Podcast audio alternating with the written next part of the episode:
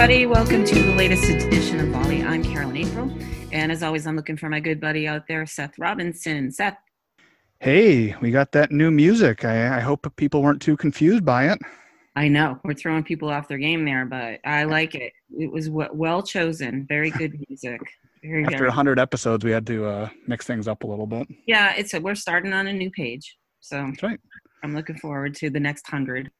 Yeah, so to kick things off for the next 100, we thought that we would finally have our CEO, Todd Thibodeaux, on. We, we wanted to make sure that we had 100 episodes in the bag and that this was a real thing, Todd, before we had you, but we're super glad to have you on the show.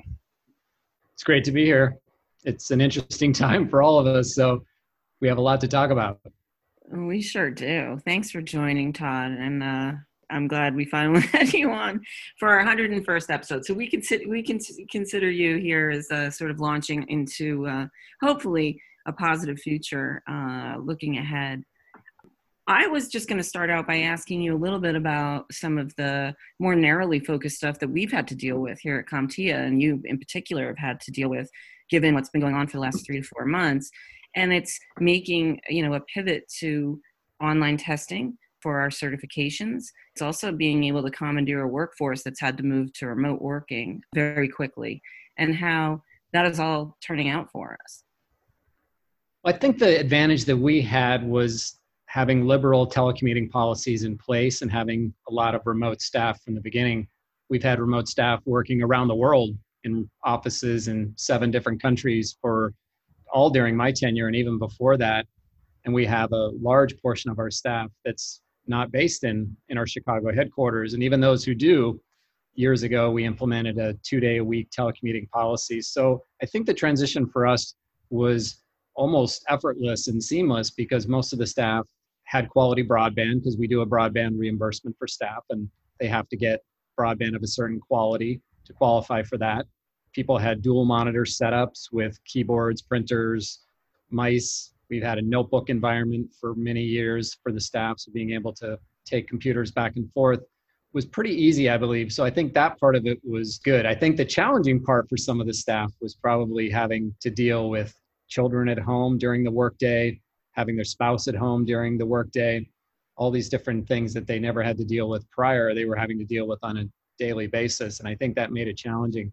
I talked to a number of the staff, probably almost all the staff, at least a couple times through this. And I think in the beginning, there were probably about 30% of people who were really thriving in the environment. They're like, wow, this working 100% from home is really good. And then there were 40% that were kind of struggling with the challenges of working remote, being isolated and not knowing what they would do, having to do lots of online meetings that they didn't really have to do before because a lot of their coworkers were in the office as well. And then the other group were just kind of going with the flow. So I think that was pretty easy for us.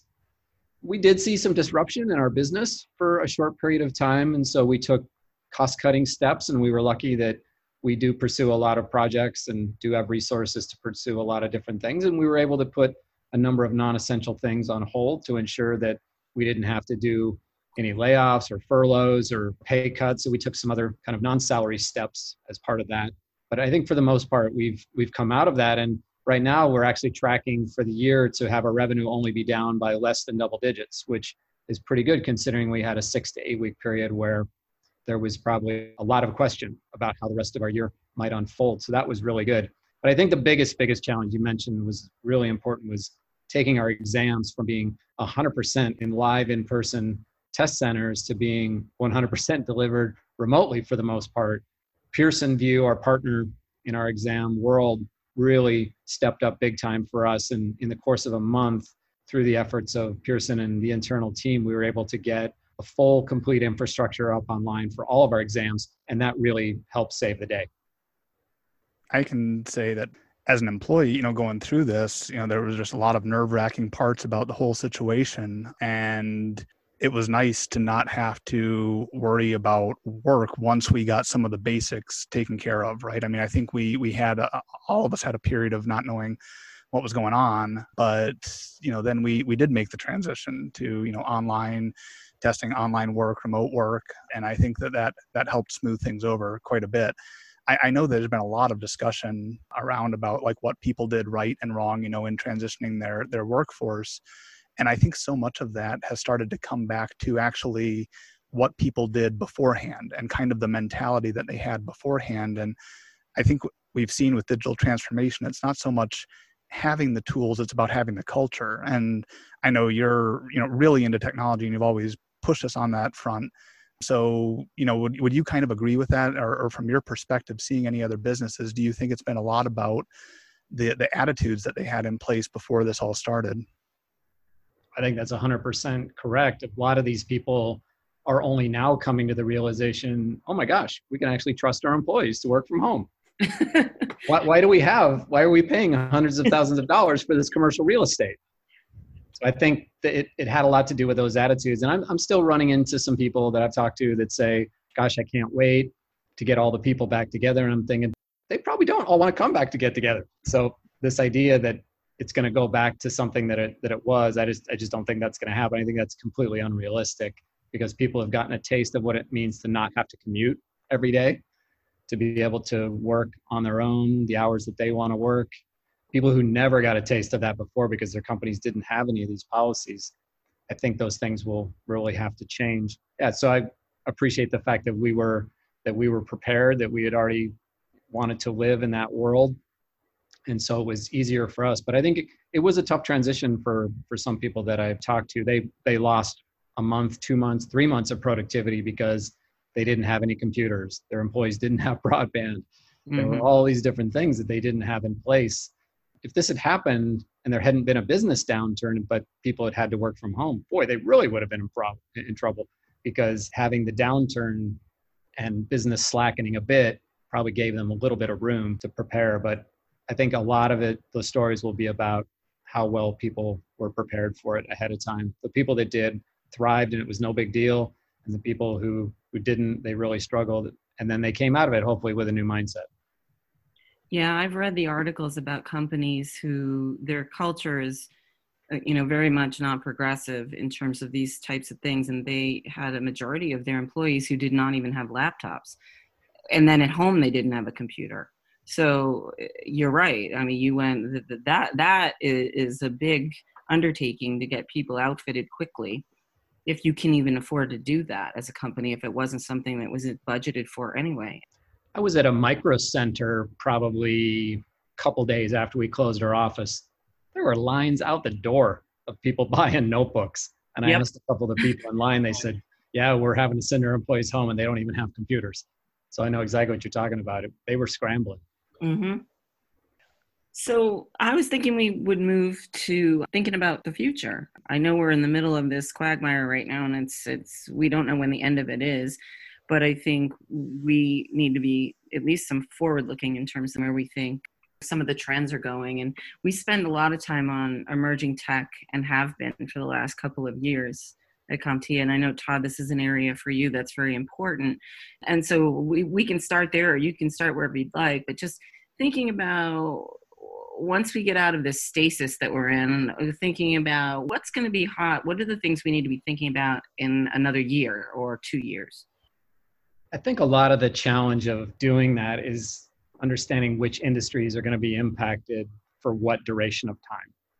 So, one of the exercises I did one day when I was a little bit bored, I have a big whiteboard in my home office and I started to kind of trace out different industries. And I maybe looked at the airline industry and said, okay, if the airline industry stays in this situation where passenger totals are way down, fuel costs continue to be cheap during a time, some of them maybe go into bankruptcy or have to merge how long will that go? And then kind of what are the offshoots of that? What kind of impacts would that have on on different industries and then you kind of go through that with a whole bunch of of other ones so if road traffic doesn't get back up to where it needs to be if if the health industry continues to be inundated with all kinds of issues i think we kind of have to be thinking about which industries are going to be impacted the restaurant industry is going to be impacted for years to come Mm. Lots of restaurants are going to go out of business as a result of this.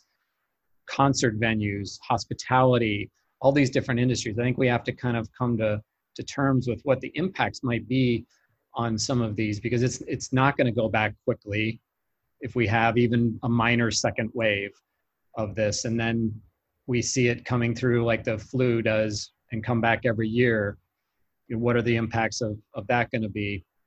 So I think that's that's where we kind of all have to start is to think about the differential impacts on different industries to see what those those might be. What we'll do if, if there's consolidation, what will happen if some of those companies go out of business to see what things I don't think we'll see like any major new technologies will merge as a result of this. I think a lot of the things that are necessary for companies to be successful and operate within this, they were already there because tech was already employed. I mean, this has just validated the cloud a million times over, this whole experience, being able to have access to all your information off premise, applications being hosted in the cloud, all these things that have been in place for a few years. I would like to see a dramatic kind of reimagining of what online conferences can be and what online meetings could really be. I mean, that might turn out to be one of the biggest negative impacts of this whole thing if we don't see people kind of come back together in large in-person conferences meetings face-to-face activity is the loss of spontaneity and how much of that we owe to the creativity and innovation that we have in our economy because of that. And i'd really hate to see that be lost. You can't have that level of sidebar and spontaneity that you can have in a face-to-face meeting. You can't have that in an online meeting. And we so we have to kind of reimagine what online meetings might be capable of doing because I think that's going to be a big one. In terms of in terms of tech, I mean, think about even even some of the protests that that have been happening and the, the future of policing and law enforcement and the use of AI for monitoring and some of these other things, there might be greater offshoots and greater impacts long term on the tech industry from that, from the, the changing in the way that the policing might happen moving forward than comes from COVID itself, I think. So I think we have to look at, at both of those those impacts. But as it relates to COVID, I start by looking at the industries that are most impacted and how and how long are they going to see impacts and will you see long-term changes in those business models. One of the things we've talked about quite a bit on the podcast and in a few other venues has been you know the, this notion that everyone says nothing's ever going to be the same. And i think in a lot of ways uh, that that'll get cast in kind of a negative light you know saying we're never going to go back to the way it was. But we've talked about the fact that it's not probably going to be on either end of the spectrum. We're not going to go all the way back to the way it was, and it's not going to be all the way to the way it is today. But there's going to be hybrids all over the place, and and what it really is is a lot of opportunity uh, to ex- explore what new business models might look like if you're trying to create some of these hybrid things and you're using some of the things that worked before and some of the things that we've learned as we as we've gone through this and i think some of your examples are perfectly in line with that, talking about online conferences and online meetings and and even the travel industry and, and what that looks like. How much do you think people will begin exploring new things and, and do you think there'll be a lot of creativity that comes out of this or, or are people going to be a little stuck feeling like they're trying to get back to the way it was? That's a very good question. And I think that depends on how invested you were in the business model that you had prior to all this. So if you were a restaurant owner and you'd been operating your restaurant for 15 years in a, one particular way, and then COVID comes along and you can't even open your door for months, depending on what part of the country that you're in, maybe people got used to having home food delivery in your area, and those businesses operate on razor thin margins, and your sales maybe go down by 10%, 15%. You're probably out of business. Mm-hmm are you going to have the resources, wherewithal to adapt? How do you adapt? I mean, if you're already on Grubhub, if you're already on DoorDash, if you're already on these places and these things are happening to you, I'm not sure you have much recourse. So again, it's a matter of identifying how long some of these disruptions will be in place and whether they might be permanent. So I like to call what you talked about at the beginning, I call that the fallacy of now, is that people think that what's happening now is going to happen forever and that they're living in the most interesting time ever more interesting than any other time in history. And you've heard me talk about before the, the period in post Civil War America through the 1920s, where we saw way more disruptive, truly disruptive technologies come to the economy and come to the world than we've ever seen in history, way more than, than what we're living through now during that time, where we got the car and the airplane and the transcontinental railroad and refrigeration and pneumatic tires and all these different things that, that we got that just amazingly changed life well, I don't think we're on that kind of scale from this transformation, but would this push hospitality to look even more at virtual reality? I don't know, maybe. do we need so many restaurants? I don't know. Is this going to push people to cook more at home? I don't know. So it's it's really going to be dependent on differential impacts. We we were looking at some of those before, like what what are driverless cars going to do to the insurance industry when people aren't paying the same kind of premiums on vehicles that they were before, and the insurance industry. You know, they're giving these discounts during this downturn. I think State Farm and other, maybe it was Allstate, was doing 15% discounts. They're making some of those permanent because people are just driving less their whole business model got way more profitable actually during this time because nobody was driving and having accidents. So some people, a few people benefited, but I think most people, most people didn't. No things are ever normal. Things always evolve. So it's never gone back to anything because normal is always evolving anyway. I think this idea that we'll go back to to something every industry is always having to evolve. Governments having to evolve too. Businesses evolve and people will evolve to to new realities. I think it'd be interesting to see what kind of new businesses pop up as a result that aren't related to rubber gloves and disinfecting wipes and other things. But we won't see those for what those truly were in, in sustainable models for months. I mean, we could look back a year from now and we might not still see things that really emerge that will stick. We might see some pop up kinds of things, but it'll take quite a bit longer than that to see what things really changed and what things were new that, that are going to stick around. Well, I'm all about silver linings, and I didn't ever want a pandemic to happen to have to talk about silver linings. But I wonder one of the things that has benefited. You talked about no commuting and much less driving. The the climate, the environment has benefited from this. Oddly enough, we see smog from previously smogged in cities disappearing that sort of thing.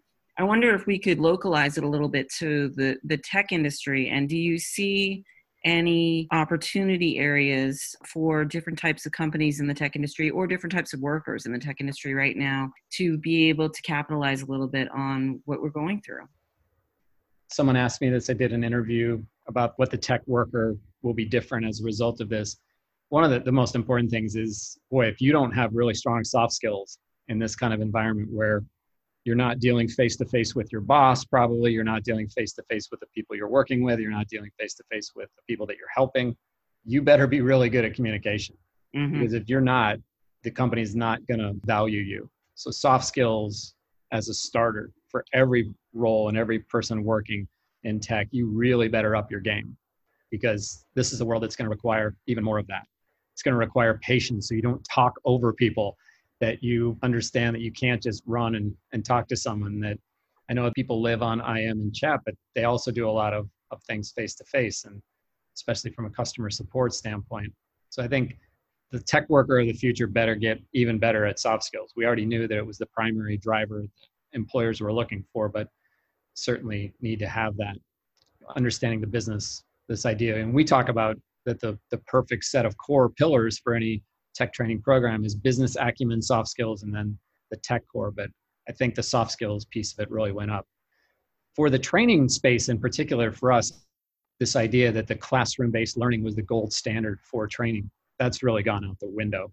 And we had done some work on our own looking at some exam results, half a million of those over the last three years to see how people trained for the exams and found that people who did classroom based learning actually did worse than people who did used a textbook, had some on the job training, and did really good computer based, self paced tools. So I think the learning industry is going to be dramatically transformed. As far as the environment, it was great to see the stories of animals starting to invade back on human turf, pollution levels going down. One of the things that'll be interesting to see if it's a long term trend will be we had been going towards an urbanization where people had been moving back into cities and concentrations of people because that's where all the jobs were. But if we remain even even if it's 10% of the jobs that went remote as a result of this stay remote that'll have huge lasting impacts on that urbanization trend. This idea that you have to move to a big city to be surrounded by all these people whereas maybe people who worked in more remote rural areas didn't have as much impact from from covid although some of that's yet to be seen but I think for the tech industry in particular, this idea of creating and supporting these virtual models is the most immediate thing that jumps out. I can't really think of, of something where you just be like, well, duh, there's like this aha moment where you kind of smack your, your forehead and say, wow, why didn't we think of that before? I just don't see that resulting from this. There'll be some niche opportunities, but I think the opportunities that are driving the majority of the revenue, cyber, cloud, mobilization, remote work, those things that were driving things before, they'll be the primary drivers going forward. And, and the other bigger evolutions, those things take place over a much longer period of time than what this will drive. But we could be wrong. A year from now, we something will have, will have emerged. But I don't think there's anything that that jumps to top of mind for me. So, Todd, maybe to bring this full circle here, you've mentioned some of the things that we'll probably be focusing on in our training and certification business. What about some of the other businesses that we have here at CompTIA, looking at our membership, you know, within the IT industry and in the IT channel, looking at the advocacy that we do? What do you think some of the the focus areas will be for those groups moving forward as as we try to lead the discussion on on what it's going to mean to have tech in in the new economy? Well, we were extremely lucky that years prior we made investments in training content because if we had not had that and we had been entirely dependent on exam revenue, we would have lost virtually two months of exam revenue from our bottom line for 2020. So, making those investments in developing textbooks and online learning simulation tools or CertMaster product line. So, the companies that we purchased to make those investments paid off in huge dividends for us during this time. Because we've seen really no after a six week period where people were like deer in the headlights what should i do? We haven't seen any real major diminution in the demand for our products. And that's partially because we have such a full range. I think the area where we want to play an even bigger part though is in training. And i think a lot of states recognize that they have a lot of at-risk employees that live in their states. People who are in industries that if we see something like this happen again or something heaven forbid we have some kind of chemical attack or something like that where large swaths of people are asked to stay at home they recognize that they have a lot of workers who are going to be at risk and, and they want to make transitions to new skill sets for some of these folks. So i think we can play a big part in that. So we've been very active during this this period working with states to identify job training programs where we do everything from soup to nuts, where we provide the material and the, the trainers and help bring the students along and then help work with employers in some situations to help them get jobs. And I hope that we're able to expand that. And that could be something where we focus even more of our advocacy efforts is on helping to create better diversity in the industry and use this as an opportunity to bring in more people from backgrounds that aren't represented as fully as they should be in the tech industry. So that we may play a much bigger part in that. For our members themselves, I think we put up a COVID resources site very early on in the process, very early in, in March. I think even before the office, our offices were closed. And we got in touch with thousands of people that had never really engaged with us before. And then we did our AMM, our annual member meeting, towards the end of March and had attendance there and participation that was far in, in excess of what we could have done face to face I think the the industry that's relied on a lot of small niche face-to-face meetings, I think they're discovering that a lot of those are probably not necessary and that they can find other ways to meet people, engage with them. But then taking that a step further, how do you really engage with them in ways online that, that you're not going to do? Because I think it's going to be a while before a majority of people are going to want to get in a room with a thousand other people barring any Trump rally or anything like that. So we'll see. I think I wasn't going to say that, but you. we'll see how well how things go there, but I think for for our membership as a whole, we've just tried to be there for them in any ways that we can. We've done a few surveys of the membership to see where they are, to see what their positions are, what their needs are. But this has been really interesting. I think we've gotten a chance to engage with with lots of people that engage with us now online and have gotten used to that people who didn't download our online resources are doing it now. People who didn't attend virtual meetings are doing it now. So i think we've been able to keep and grow a lot of the momentum that we had on an ongoing basis. So it hasn't necessarily been a bad thing for us in that way. Not having a ChannelCon this year i mean that's a pretty good party. People like to come together and see each other at that. And hopefully we'll get a chance to go back to that next year. But i think we'll be able to create a really rich virtual experience for people, and hopefully they'll enjoy that nearly as much, probably not quite the same. But I'm not sure what travel policies are going to be like for companies. I think one of the things we haven't addressed was what has really been deemed essential now. When people really came down to it, I think they realized there's not that many bits of their travel that are truly essential. And mm-hmm. if companies stick to essential travel being the only travel that's allowed, we'll see a substantial decrease in the amount of air miles everybody's putting in. Yeah, I'd agree. I think that the world of work, in terms of the logistics and how people move around, is going to change dramatically. I will put one plug in there, though. I do think that there is definitely a need, as you said, for some in-person interaction because I, I think as humans we, we we like that we need that but i do think it's going to change so, i just want to mention one other thing that that i think i've seen some stories on it and this will be something that i think will will be written about so we talk about people who are who are older, maybe retired, and how isolated they become, and what that does to your physical or your psychological well-being. I think we all got a little bit of a taste of that during this. That being isolated at home, not having that face-to-face interaction, even if your family was around. But we had lots of our own staff who weren't married, who didn't necessarily stay with family, who were on their own. And I think it was a it was a pretty tough situation for them. And I think we all got a taste of that. And I, I hope that we don't get another taste of that because it really wasn't i'm sure for those people it, it wasn't that fun. No agreed. Couldn't agree more. Well todd i want to um, just thank you so much for joining us today on the podcast. We hadn't had you before so it's a long time coming and i know seth and i are very appreciative. Yeah maybe we won't wait another 100 episodes to have you back. Whenever you want to have me i'm ready to go.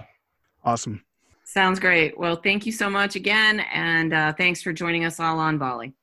Thanks. Take care, everyone.